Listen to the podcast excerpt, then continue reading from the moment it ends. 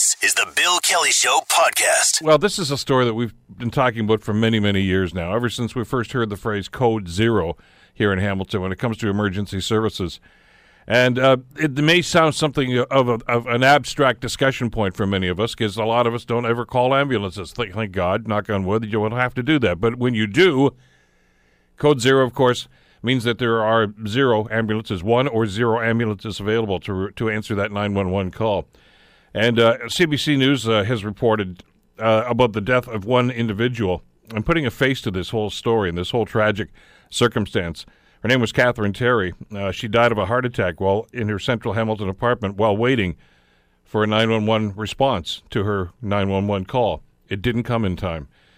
Mario Posteraro, the president of OPSEU Local 256, joins us here on the Bill Kelly Show to talk about this situation and many more like it, too. Mario, good morning. How are you today? Good morning, Bill. How are you? Good. Sad story uh, that, that, we've talked about, but you told us the last time you were on the program a couple of weeks ago, uh, and that was to do with the story that uh, that indicated that even now, as we draw toward the end of August, uh, so we're not even three quarters of the way, maybe three quarters of the way through the year. We've already had more code zeros than we had all of last year. And you said there was going to be a tragedy. Well, we've had one, and probably very a, a number of near misses. This this is a sad personification, really, of something you've been warning us about for years now. We've been pounding this storyline for a number of years, Bill, and the bottom line is we've been playing Russian roulette with the lives and health care of our residents. Now, without knowing all of the details or the facts pertaining to this most recent event, um, and, and also in light of the fact there's possibly litigation that will be ongoing, I'll just refrain from getting into the specific details um, and talk about generalities. Sure. And, uh, and I think what we've spoken about in the past is it's it's critically important for our uh, our residents to understand what the human impact is when there's no ambulances available. And we spoke about that the last time I was on your show. This just personificates what we've been talking about. Um, obviously, our service was not able to provide the best care uh, at the best time delivered by the best people for this patient. Uh, and that's that's a sad commentary, but it's probably underreported. The frequency of these events are probably underreported, and I'm not surprised. Let's let's talk about the problems and the process and, and possible solutions on this. And and and this is this is such an important topic, and I know that city staff are aware of this. I mean, Mary, I still recall the first few times you came on to talk about this when we first heard of Code Zeros uh, you actually had to t- try to convince the people at the city staff at City Hall and others that, that hey, this was a real problem. Uh, they're on side with us right now, but the numbers still aren't getting any better. What's going on? Well, in 2006, 2007, when we had the first reported Code Zero event, the senior management at the time called it an aberration. Uh, we knew better. Uh, we lobbied City Council. We campaigned right in front of City Hall, and that resulted in City Council hiring a consultant that came in and obviously uh, recommended the staffing up, significant staffing up of personnel in order to deal uh, to some degree with the call volume that existed at the time. What was also reported is that call volume would continue to increase. And I can tell you, we have not been able to mitigate that increase in call volume. Just last year alone, uh, the number of calls increased to the tune of 7% from the year previous. It was only predicted to increase by 4%.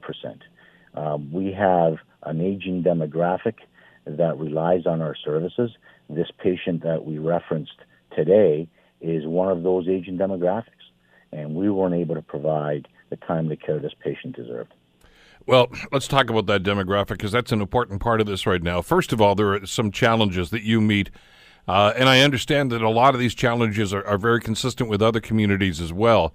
But there's a geography uh, uh, element to what's going on here too. The city of Hamilton is a pretty big city geographically. If you want to go from, you know, from one end of it all the way across to the other, to Flamborough, and uh, and you know, it's it's it's a, a, a dynamic right now that presents with it some some unique challenges. Obviously, it's a matter of getting there and response times, and and I know that that's been a concern of yours since day one as well. I mean, uh, our geography is our geography. We you know we we brag about our geography and, and, and the many great attributes our city has. So these are not surprises. We should be proud of them. What we're not proud of is the fact that our demographic and aging demographic, which is slated to increase significantly over the next coming years, is not being met by an additional uh, staffing up of ambulance resources. So we can't meet the needs of the patients. Um, and now this is this this problem has been um, has been straddled on our municipality, partially by the provincial government. We've spoken about that before. Mm-hmm. There's been cutbacks within healthcare. There's been cutbacks within the hospital sector, long-term care beds, et cetera, et cetera. But council can't control those aspects of the problem. What it can control is providing the dollars to put more paramedics on the road in light of the increasing requests for our services. That's an undisputable fact. That has not been done to the degree it should be done. Now, you know, when Archie first came on three years ago, he recognized the need to have additional ambulances on the road. We didn't get there to the degree that we should have, and we missed the boat this year because a staffing enhancement request was not put forth. We're hoping that changes for 2018, and stories like this only reinforce the fact that we need more. I want somebody to convince me that we can do more with less in light of our aging demographic where these patients are getting sicker and require longer care. I don't know how we can deal with these with these types of circumstances unless we hit you know we hit the, the, the root cause of the problem. We have an increase in call volume. We need more frontline paramedics. You can spin it any way you want, but it comes down to that critical factor. And council has to prioritize that fact as it deliberates its budget for 2018, Bill. And that's got to be part of the discussion, though, because as you mentioned, there's a provincial element to this and a municipal element to this, and the province seems to have missed the mark on this, Mario. I mean, you know, they they have told us in the past we're going to help you. And, and what they've done, of course, is the allocated funding to some of the hospitals uh, for extra staff in the ER. And, and that was supposed to be part of the solution, maybe even a big part of the solution. I don't know in their minds, but that's not addressing the situation. I mean, your staff are still there because there isn't enough room in the hospitals. It's you know you can have all the nurses there you want, but if there's no beds for these people to go into, you're still going to have to wait until you can offload them, and it's it's not as simple as the province seems to think it is. Well, their solution was really you know um, providing chump change to deal with a serious problem.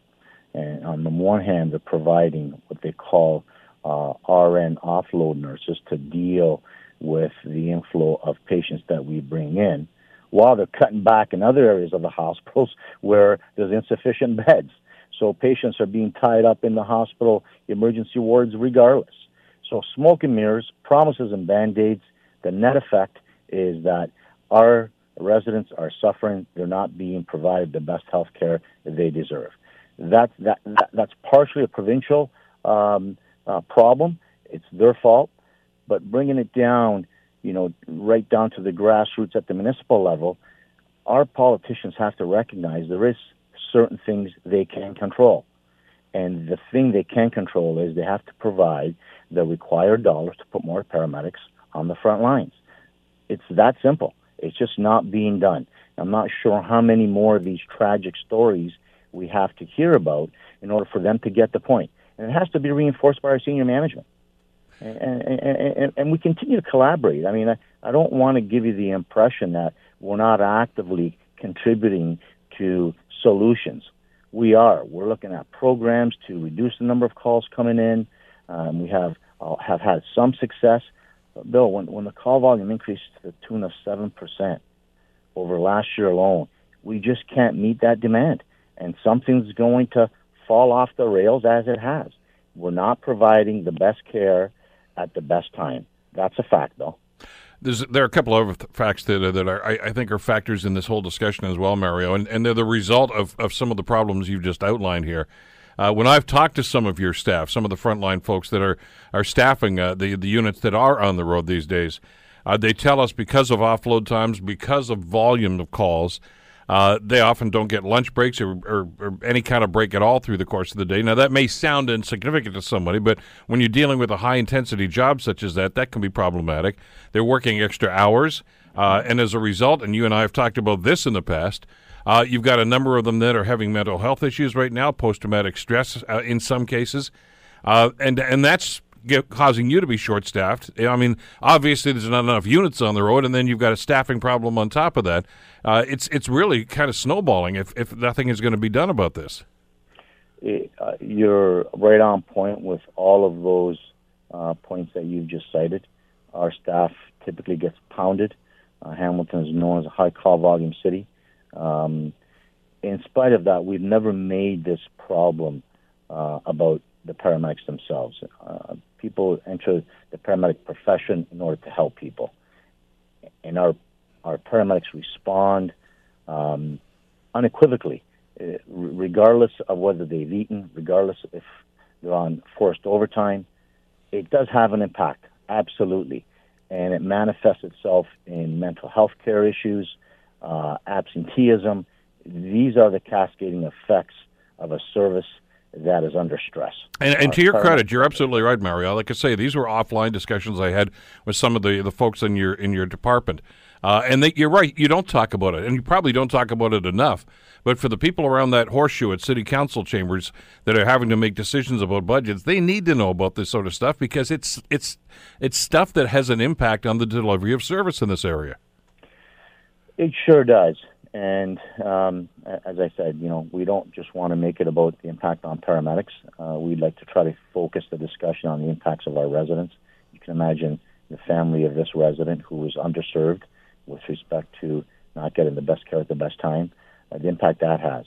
Uh, it pales in comparison to a paramedic not having eaten. It pales in comparison to a paramedic having to work an hour and a half uh, of forced overtime beyond the end of their shift. It's a factor but it's not the primary factor that council should be considering. This is an issue about delivering uh, a modern ambulance service in 2017, 2018, and providing the dollars for us to do that.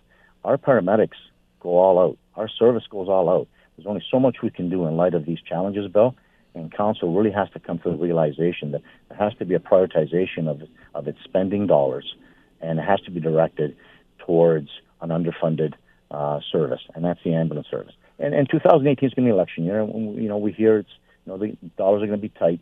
This has to be patient focus. It's not about getting reelected.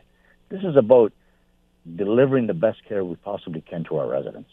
Well, because the discussion always is, well, we've got to keep taxes down. We've got to stop spending. We've got to reduce this and reduce this and yada, yada, yada. And I get that. I'm a taxpayer too. I pay a lot of property taxes. But I want service. I want to know that if there's a, a, a tragic situation, in, in our neighborhood or any God forbid in our household that if I call 911, I'm going to get a response in, in, in, uh, in timely fashion. And that's not necessarily a guarantee in this community right now. This is this is all about dollars here, and, and, and council's going to have to come to grips with that. And and to your credit, and to city staff's credit, anyway, I know they've done the math on this. I mean, it's it's a simple solution here. They they're talking around this and saying, well, we need to do more in ER. We need to put no, they need to put more units on the road. That's just really what it comes down to, and that's got to be the focus of the debate. It, it really has to be, and it's it's a matter of you know whether they prioritize the dollars, and there's always so many dollars available. But is the focus on providing dollars to um, the health and well-being and the lives of its residents, or is the focus elsewhere? You know, we haven't been prioritized sufficiently to, to deliver the best care that we can. It's really as simple as that. It is dollars and cents. There's always competing challenges. I don't want to undermine the other competing challenges and requests for monies, but you know, if you're not taking care of your residents and their health care, then where is that money going? And, and I think that has to be how the discussion is framed yes, we're going to have to spend more money. You know, increasing taxes may be a reality, but that's the cost of having a contemporary, modern ambulance service, and it's been underserved, and it has to change. Otherwise, we're going to continue to pound the same storyline uh, for another 20 years, Bill. It's been going on for 11. At least, yeah. At least at least as long as I've been back here. Anyway, you and I have been talking about this. You and I talked about this when I was still on city council, so it's got, it predates that really. When you go on to go back that far, as to when this uh, actually started to become an issue. Listen, yes, if if in their wisdom, city council picks up the phone as soon as you and I are finished here today and says, Mario, we see the light, we understand it finally. How many units do you need? Do you have an answer for them?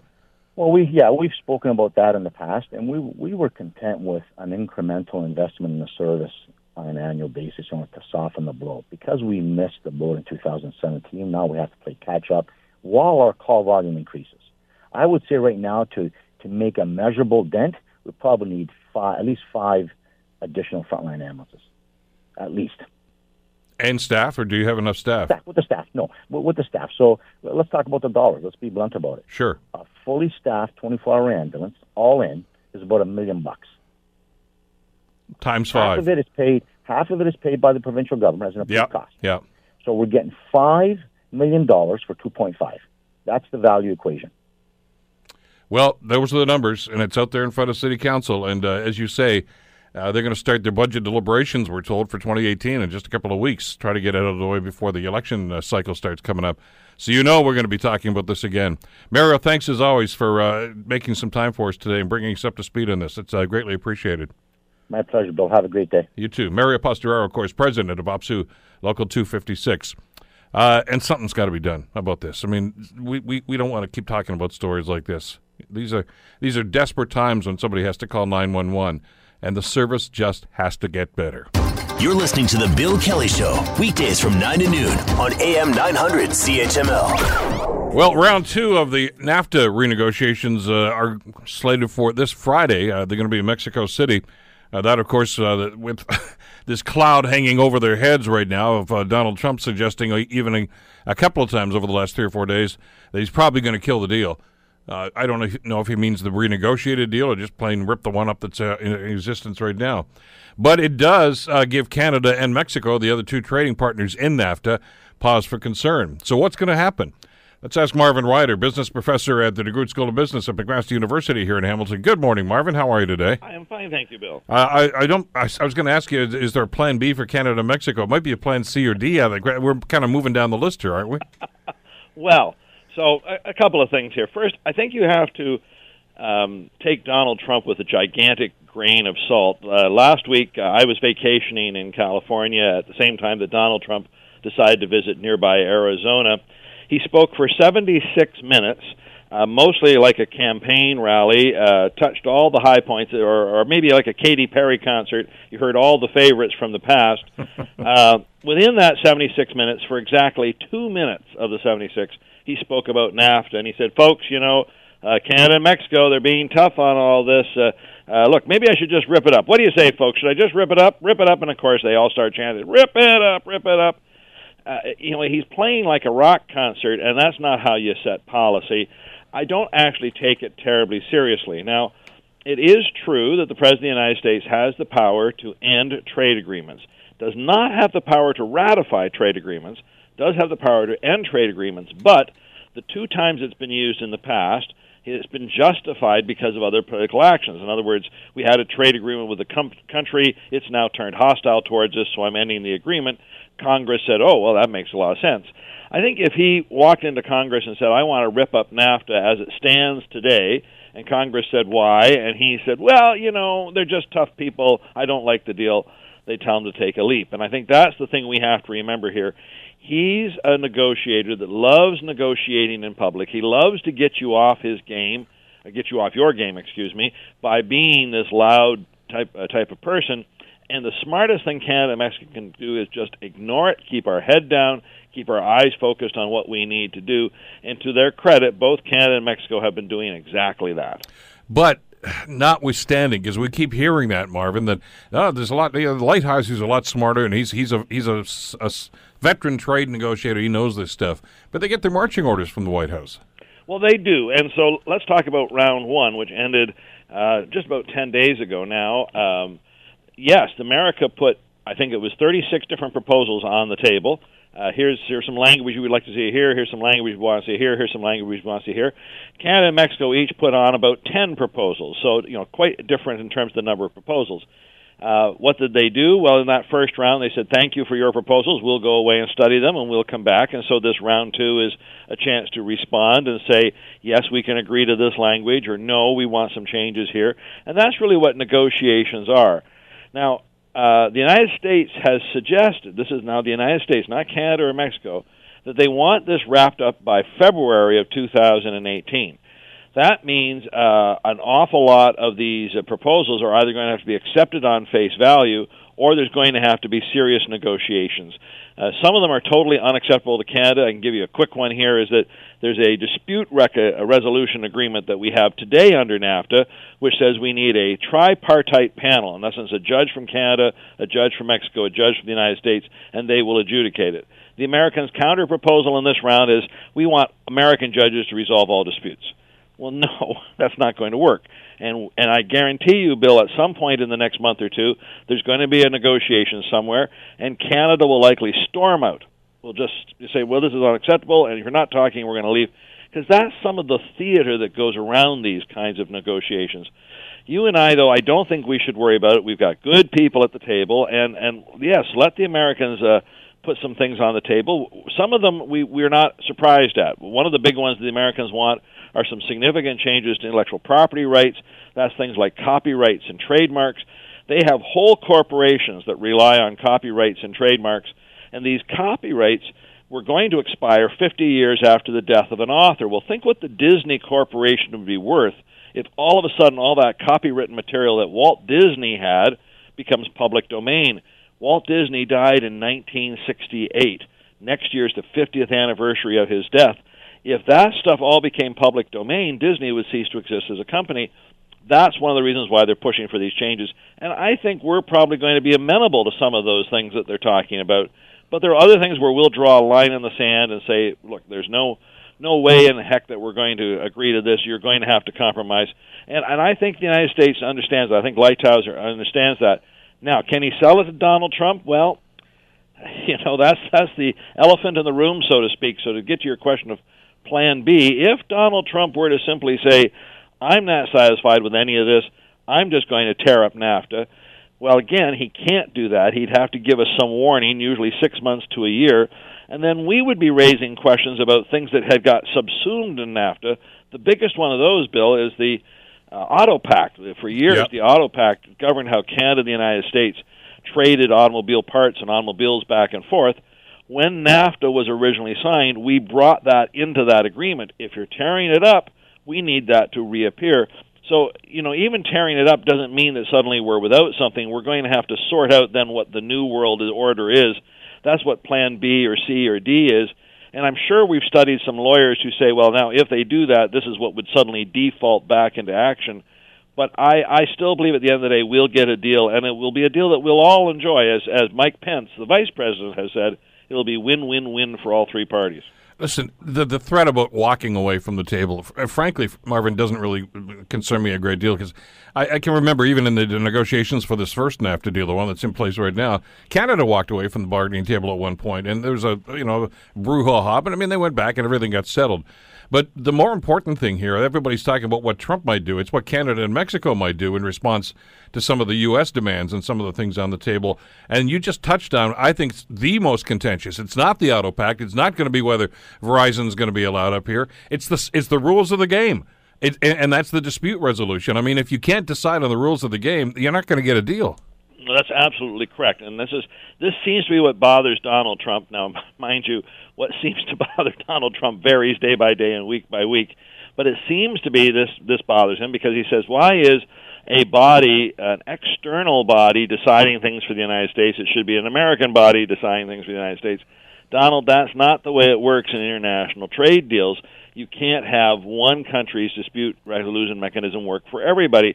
We can't trust American judges to decide what's best for Canada and Mexico, no more than American uh, Americans can rely on Canadian courts. That's why we have these special dispute resolution. I think why he doesn't like it, especially in the case of softwood lumber, on four separate occasions we have used this uh, dispute resolution mechanism, and Canada has won all four of those. America has never won. Oh, yes, they've opposed tariffs and they've done various things, but the courts have ordered them to reverse that and refund the money. Uh, I think the same thing would happen, by the way, in this fifth round of, of softwood lumber dispute that's going on. Um, but Donald says this isn't fair, this isn't right. Of course it's fair, of course it's right. That's what international trade is all about. I, I'm just not sure Donald Trump can seem to figure that out. In his world, Trade only works if he benefits and everybody else loses. That's not the way it works on the international stage. Who's whispering in his ear right now, Marvin? I mean, I understand that this is bombast and rhetoric when he goes to that rally, for instance, the one in, in Phoenix that you referenced. and he's saying this is a bad deal. This is a t- you know we're getting screwed around because the facts actually belie it's not a bad deal for the United States. I mean, there's some give and take in there, but by and large, they're doing pretty well out of NAFTA and have done pretty well out of NAFTA. But somebody is is somebody whispering this in Trump's ear, or is this just his own lack of knowledge about what's actually involved in in the deal? Well, Bill, you raise a really good question there, and, and I, I must say I don't know. Um, in the time that Donald Trump has been president, he has worked through a series of advisors who've come and gone. There's a wonderful photo of his most inner core. There was Steve Bannon, he's gone. There was Reince Priebus, he's gone. Sean Step, uh, Spicer, he's gone. They, they, all the people who seem to be his confidants, uh, whispering in his ear, are gone. Now his family hasn't gone, but I'm hard pressed to believe that uh, uh, Donald Jr. or Eric or or um, Ivanka are whispering sweet nothings in his ear. I, I actually feel the man is ad libbing this as he goes. Again, it, to me, it's like watching a person on a concert tour singing the favorite songs. He loves the adulation of a crowd. Even yesterday, when he landed in um, Texas to survey the damage of Hurricane Harvey, usually what a what a president does is uh, tour the distraught sites, give comfort to the workers, uh, laud some heroism of the day, and then say the government's going to stand behind you. The first words out of Donald Trump's mouth were, "Look at the crowd! What a wonderful turnout! Glad you're all here to see me." What? This isn't about you. This is about the hurricane. This isn't what a normal president, I hate to use that word normal, but normal president has ever done. I actually feel he's ad libbing this as he goes. As a result, there is the the president who you see on the concert tour stage, and then there's the president who has to sign legislation. And I think at that point, he takes uh, much more counsel from the bureaucracy inside. So if he's got a trade secretary who'll say to him, "This is a good deal," if Lighthizer will walk up to him and say, "Sir, this is a good deal. This is the best I can get," and there's a lot of, and he'll sell him on various points. I got this and this and this and this and this. Then I think Donald Trump will say, "Look, we did win." And that's also why, as we negotiate this, we have to be conscious that all parties have to have a win here somewhere. Mexico is going to have to win on something. Canada is going to have to win on something. The United States has to win on something. Otherwise, you don't get any kind of a deal at all. All right, are the timelines realistic here? I mean, they want to get this thing done in about six months. That seems, uh, I, I don't know. I mean, given the, the, the scenario that we've just talked about here, and given the fact that there's there's still a wide area of disagreement here, I, I can't see how they're going to get something done. Mm-hmm. The original NAFTA took over two and a half years to negotiate. Uh, most recently, we had this thing called the Trans-Pacific Partnership that involved 12 countries. It was five years in the making. This is now six months. Now this six month timeline is consistent with Canada's and Mexico's wishes because, in Canada and Mexico's terms, they are, quote, modernizing NAFTA. So, NAFTA 2.0 is a modernization of an agreement signed 23 years ago. The Americans say they want to renegotiate, in other words, start from scratch. They keep using the term renegotiate, start from scratch. It would be impossible to start from scratch and get an agreement in six months unless their renegotiation is more of a modernization. And it's just too early in the process to know how close or how far apart the two sides are. We've just had the first three days. We're going to have the second three days of talks. Uh, and by the way, you and I won't see anything in Mexico City. In other words, there'll be a grip and grin where they'll all shake hands, maybe wear a, a Mexican a sombrero or something for the for the cameras, and then they'll go behind closed doors break into probably 30, 40 subgroups, each talking about their area to see what commonalities they have. And that process it does have to go at least until December. And then at December, I think we'll get a good indication are we coming together or moving farther apart?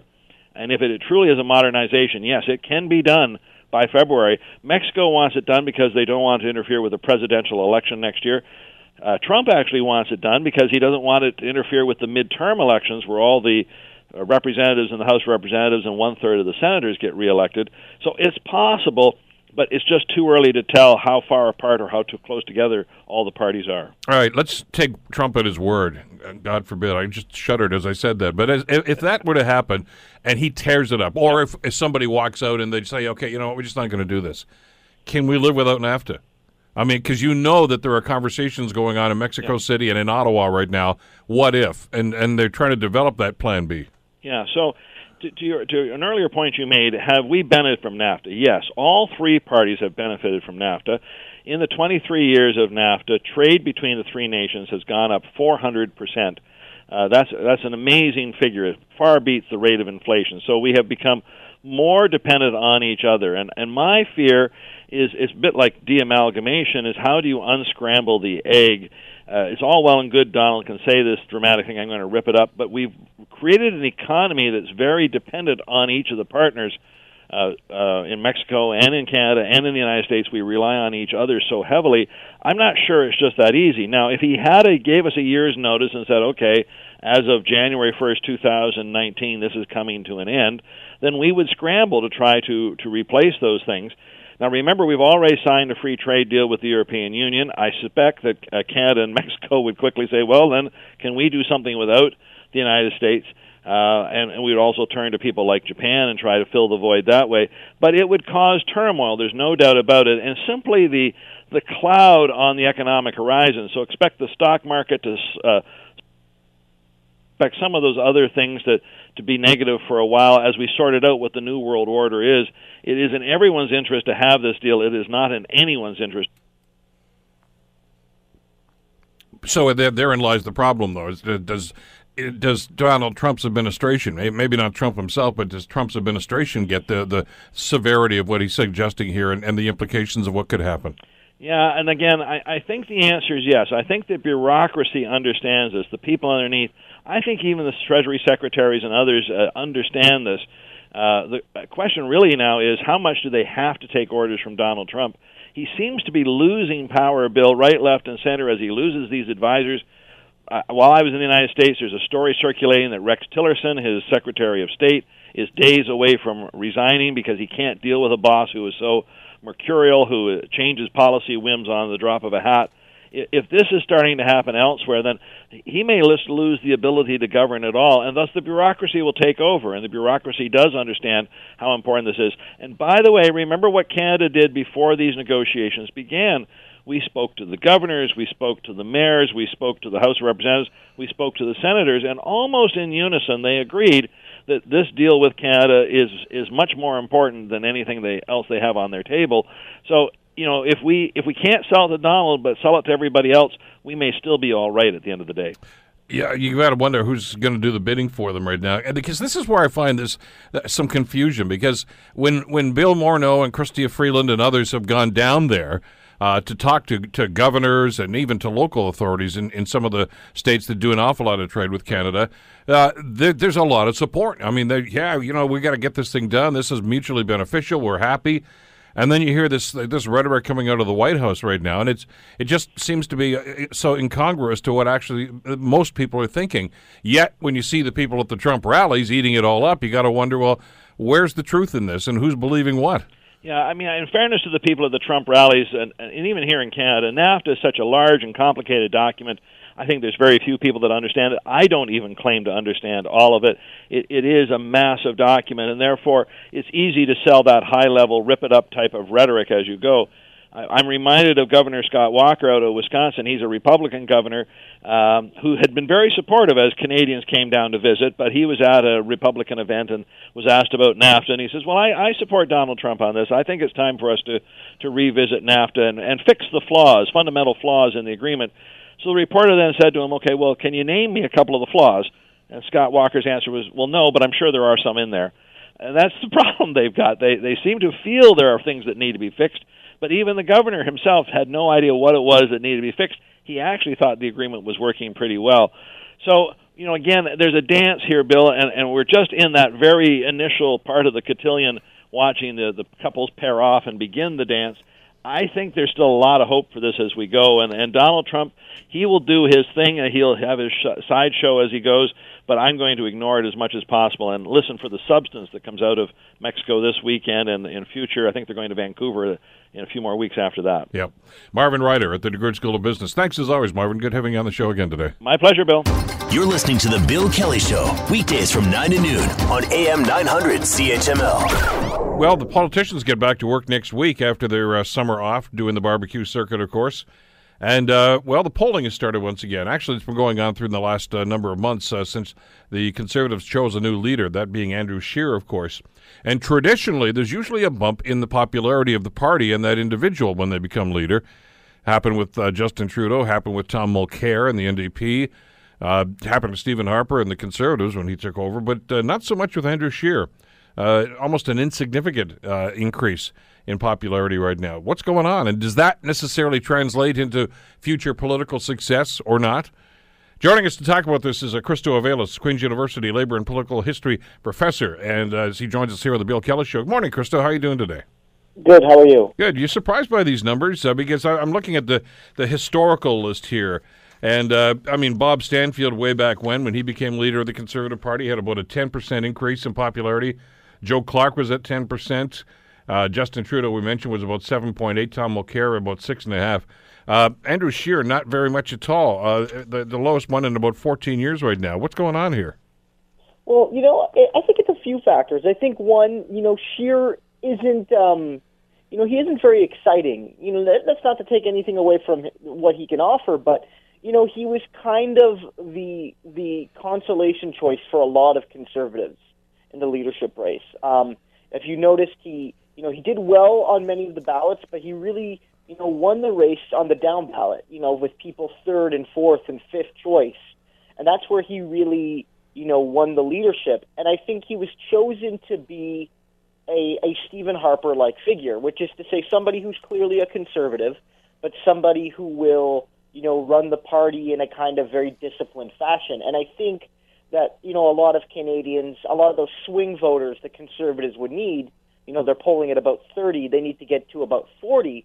That's 10% of people. I don't know if they're ready to go back to a Harper uh, position. And another factor is, I would say, you know, relates to a lot of those other leaders when they came in. There was there was unpopularity with existing governments. Uh, Stephen Harper was unpopular with a lot of Canadians, both when Trudeau and Mulcair became leader. And even you mentioned Clark, and uh, you mentioned Clark and uh, Bob Stanfield, yeah, and a number. Yeah, yeah, Clark, Clark and Stanfield. Sorry, both at both times in particular, Trudeau was not, you know, extremely popular, um, and I think that's kind of important to note as well. You know, for instance, you know, Clark came in uh, in the late '70s, and Trudeau was not popular at the time, and he was able to defeat him, even though he would lose again shortly after. What about the uh, the time of year? I mean, Scheer actually only got to sit in the House as that party leader, as opposition leader, as it turned out, really just for a couple of weeks. Is that enough time to actually get your brand out there and tell people who you are and what you are? No, it's quite tricky. It's quite tricky to do that, and you know there hasn't been any big major you know political issues that have come up uh, for him to oppose yet. You know, once the House gets in session, you're right. There could be uh, you know more opportunity for him to really make a case. I mean, one of the things that and again, ultimately the election didn't work out for him. But one of the things that you know, Tom Mulcair got a bump, but he got sustained support because he was really effective at delivering good soundbite questions to the prime minister. So every day, you you know, you'd put on CBC News World or the CTV, you know, News World or what have you, and and you'd see like the questions from Tom Mulcair to to Stephen Harper. And if you were of the persuasion that you know the Harper government is not good or it needs to be kept accountable, then like Tom Mulcair instantly became you know leadership quality to you as a as a potential voter. Scheer hasn't had that opportunity. You know he might get that opportunity and not succeed, but I agree when you say that it's he he was elected leader at a at an odd time in that sense. Yeah, and obviously summertime, but I mean there have been other leaders that were elected during summertime too, and they didn't seem to. Uh, Scheer's, by the way, we mentioned everybody else's numbers but Scheer's. He's at one point three percent. That's all, the, the bump the conservatives got when he came in here. Uh, and that's why people are kind of scratching their heads. But I'm wondering if there's another factor here, though, too. If you look at the history here, uh, Stephen Harper left some time ago. Interim leader was Rona Ambrose. Uh, I got the sense uh, as this leadership campaign dragged on and on and on that an awful lot of conservatives, uh, Christo, wanted her to be the leader, and uh, so it, so in other words, it's, it's, kind of like a lunch bag letdown. I, I guess we got Andrew Scheer, but we wished and Rona had stayed on. That seems to be the attitude that that a lot of voters had. You know, that's actually I hadn't thought about that point, but you know, when you say it, it makes a lot of sense. I mean, Rona Rona Ambrose was reasonably popular. Um, she was, you know, effective as leader. There was no scandals kind of under her leadership or anything of the sort. You know, in that sense, she was a perfect interim leader, but she was also good at proposing legislation. I think she made some inroads in trying to make the Conservative Party, you know, kind of continue that Stephen Harper tradition of of keeping the party, you know, accessible to, to non-white Canadians, for instance. And you know, one of the general things is uh, is that when you become interim leader, it's expected you won't run for for the actual leader, and that could have been one of the reasons why she, you know, uh, stepped aside from formal politics and and whatnot. But you're right; it could have been that she gave them a bump, uh, and then that part of uh, the Scheer bump was absorbed by Rona Ambrose's uh, good performance as interim leader. Yeah, as a matter of fact, I'm, I'm wondering if the bump was really when she took over as interim leader. In other words, when Harper left, uh, those hardcore, you know, to the right of center uh, supporters were going to say, well, where's the party going right now? Uh, I thought she did a, a, a, very good job, actually, of, of, moving the party a little bit more to the middle, but at the same time, not alienating the people that uh, that shared some of the more right wing views. More than and and maybe that was the bump there. And maybe you know you got to ask yourself, well, how much more room is there for Scheer to grow in a situation like that? Yeah, I mean, I think that was one of the reasons they picked Scheer. Scheer was going to be someone that that that you know the average Canadian voter, the kind of person who could vote conservative. Again, they're they they have a floor in the high 20s, low 30s. They're kind of there right now. They seem to that they won't go too much lower than that, but they need to get about 10% more of Canadians to get into that you know forming government or forming a majority government territory that Stephen Harper got in 2011. And someone like they they really feel that he could be the one to bring it again, he he has the support of the the, the religious conservatives. Um, you know, he didn't really get the support of the libertarians, but that's a relatively small part of the party compared to like a lot of more traditional conservatives, and he appeals to all of them. So, you know, that's their hope. I mean, I think Rona Ambrose maybe delivered that in some ways uh, before he did. This isn't to say that he can't grow into the position. He's he's quite young. He's he's I believe he's 38, 39, um, and that means that you know, he can certainly grow into this position, but it, it, it does seem like he started slowly. Well, yeah, and, and, you're right. I think that leadership race is a big part of this as well. I mean, there's, I, I, I got the sense an awful lot of the delegates, and of course they all voted. It, wasn't as if they had to go and vote for each one of those uh, 14 or 15 uh, ballots that actually went through, but uh, there, there seemed to be some concern about Maxime Bernier actually becoming the leader of the party because of some of those libertarian views, and I don't think they were ready to embrace that. But uh, Scheer hasn't really defined himself yet, and the, the controversy that we've seen, such as it is over the last couple of months, I think, Christo, is people are saying, okay, who is this guy? Is he a centrist? Because that's what he sort of sounded like during the campaign. Except now we're starting to hear that no, he, he actually shares a lot more of the views of Stephen Harper. So I guess he's he has to define himself before people can decide whether or not they're going to like him. Yeah, I would have. I mean, my view is always that he's been kind of in the Stephen Stephen Harper vein, which is to say that you know he's he is a conservative, um, but what he will probably uh, try to do, and maybe he'll be less successful than Stephen Harper, is is try to neutralize to a certain degree uh, the concrete effects of that social conservatism, which is to say that you know that that's something the party believes, but you won't see any kind of you know inroads towards you know say restricting abortion rights or things of that sort. I mean, you have seen him to a certain degree line up on some kind of hot button issues. He's really made free speech at universities uh, a big claim on his. You know, I think he's buying into a certain narrative that you know the, the the radical left, quote unquote, is destroying free speech at the universities, which is a kind of maybe a nod to the alt right in a sense. But I think that in general, he's looking to run a Stephen Harper type campaign. The problem with that is, again, it's not very exciting. It's not exciting to the base necessarily. And I don't think a lot of Canadians are saying, well, this is something new and fresh. You know, Stephen Harper's only been gone a couple of years now. Whereas, you know, Bernier might have been very divisive, but there's a chance that a lot of uh, liberal voters might say, oh, this is something new. This is something different. I'm at least intrigued here you know, I think that's that's the limitation of picking Scheer. With uh, Christo Aivalis uh, from Queen's University, uh, there is another leadership race going on right now. Of course, the the federal NDP will choose a leader in just a little while. Uh, we're told uh, this week, uh, Christo, that their membership has actually tripled during this leadership race, up to 124,000. Do we read that into a wave of an orange wave of success like we saw under Jack Layton? I mean, it's tricky. I mean, the numbers are uh, they're basically the same as was voting in the 2012 leadership race. They're a little bit, a couple thousand lower. It's you know statistically insignificant, which I think is is is negative in a sense because you know you look your membership smaller than five years ago, but it's positive in the sense that you know, this is now a third party leadership vote rather than a vote to elect the next leader of the opposition as it was in 2012. Um, so in that sense, there's a lot of excitement relative to it being, you know, uh, you know, you're just electing a, a, some another opposition leader. Um, you know, I don't know if it's a, another orange wave. There have been some encouraging signs. In some provinces, membership is down. In Quebec, that might be concerning.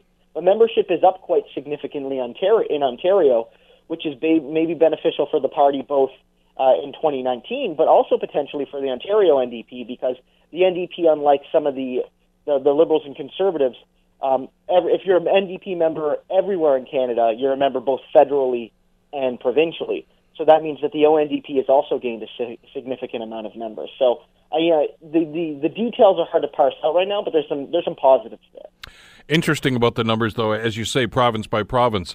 I, I just referenced uh, the orange wave under Jack Layton. Uh, now, mind you, there were other factors involved in that, too. Michael Ignatieff uh, just never did resonate with Canadian voters, and they were looking for an alternative. Uh, the Parti Québécois, of course, was fading badly in Quebec during that particular time, and Layton certainly sees that.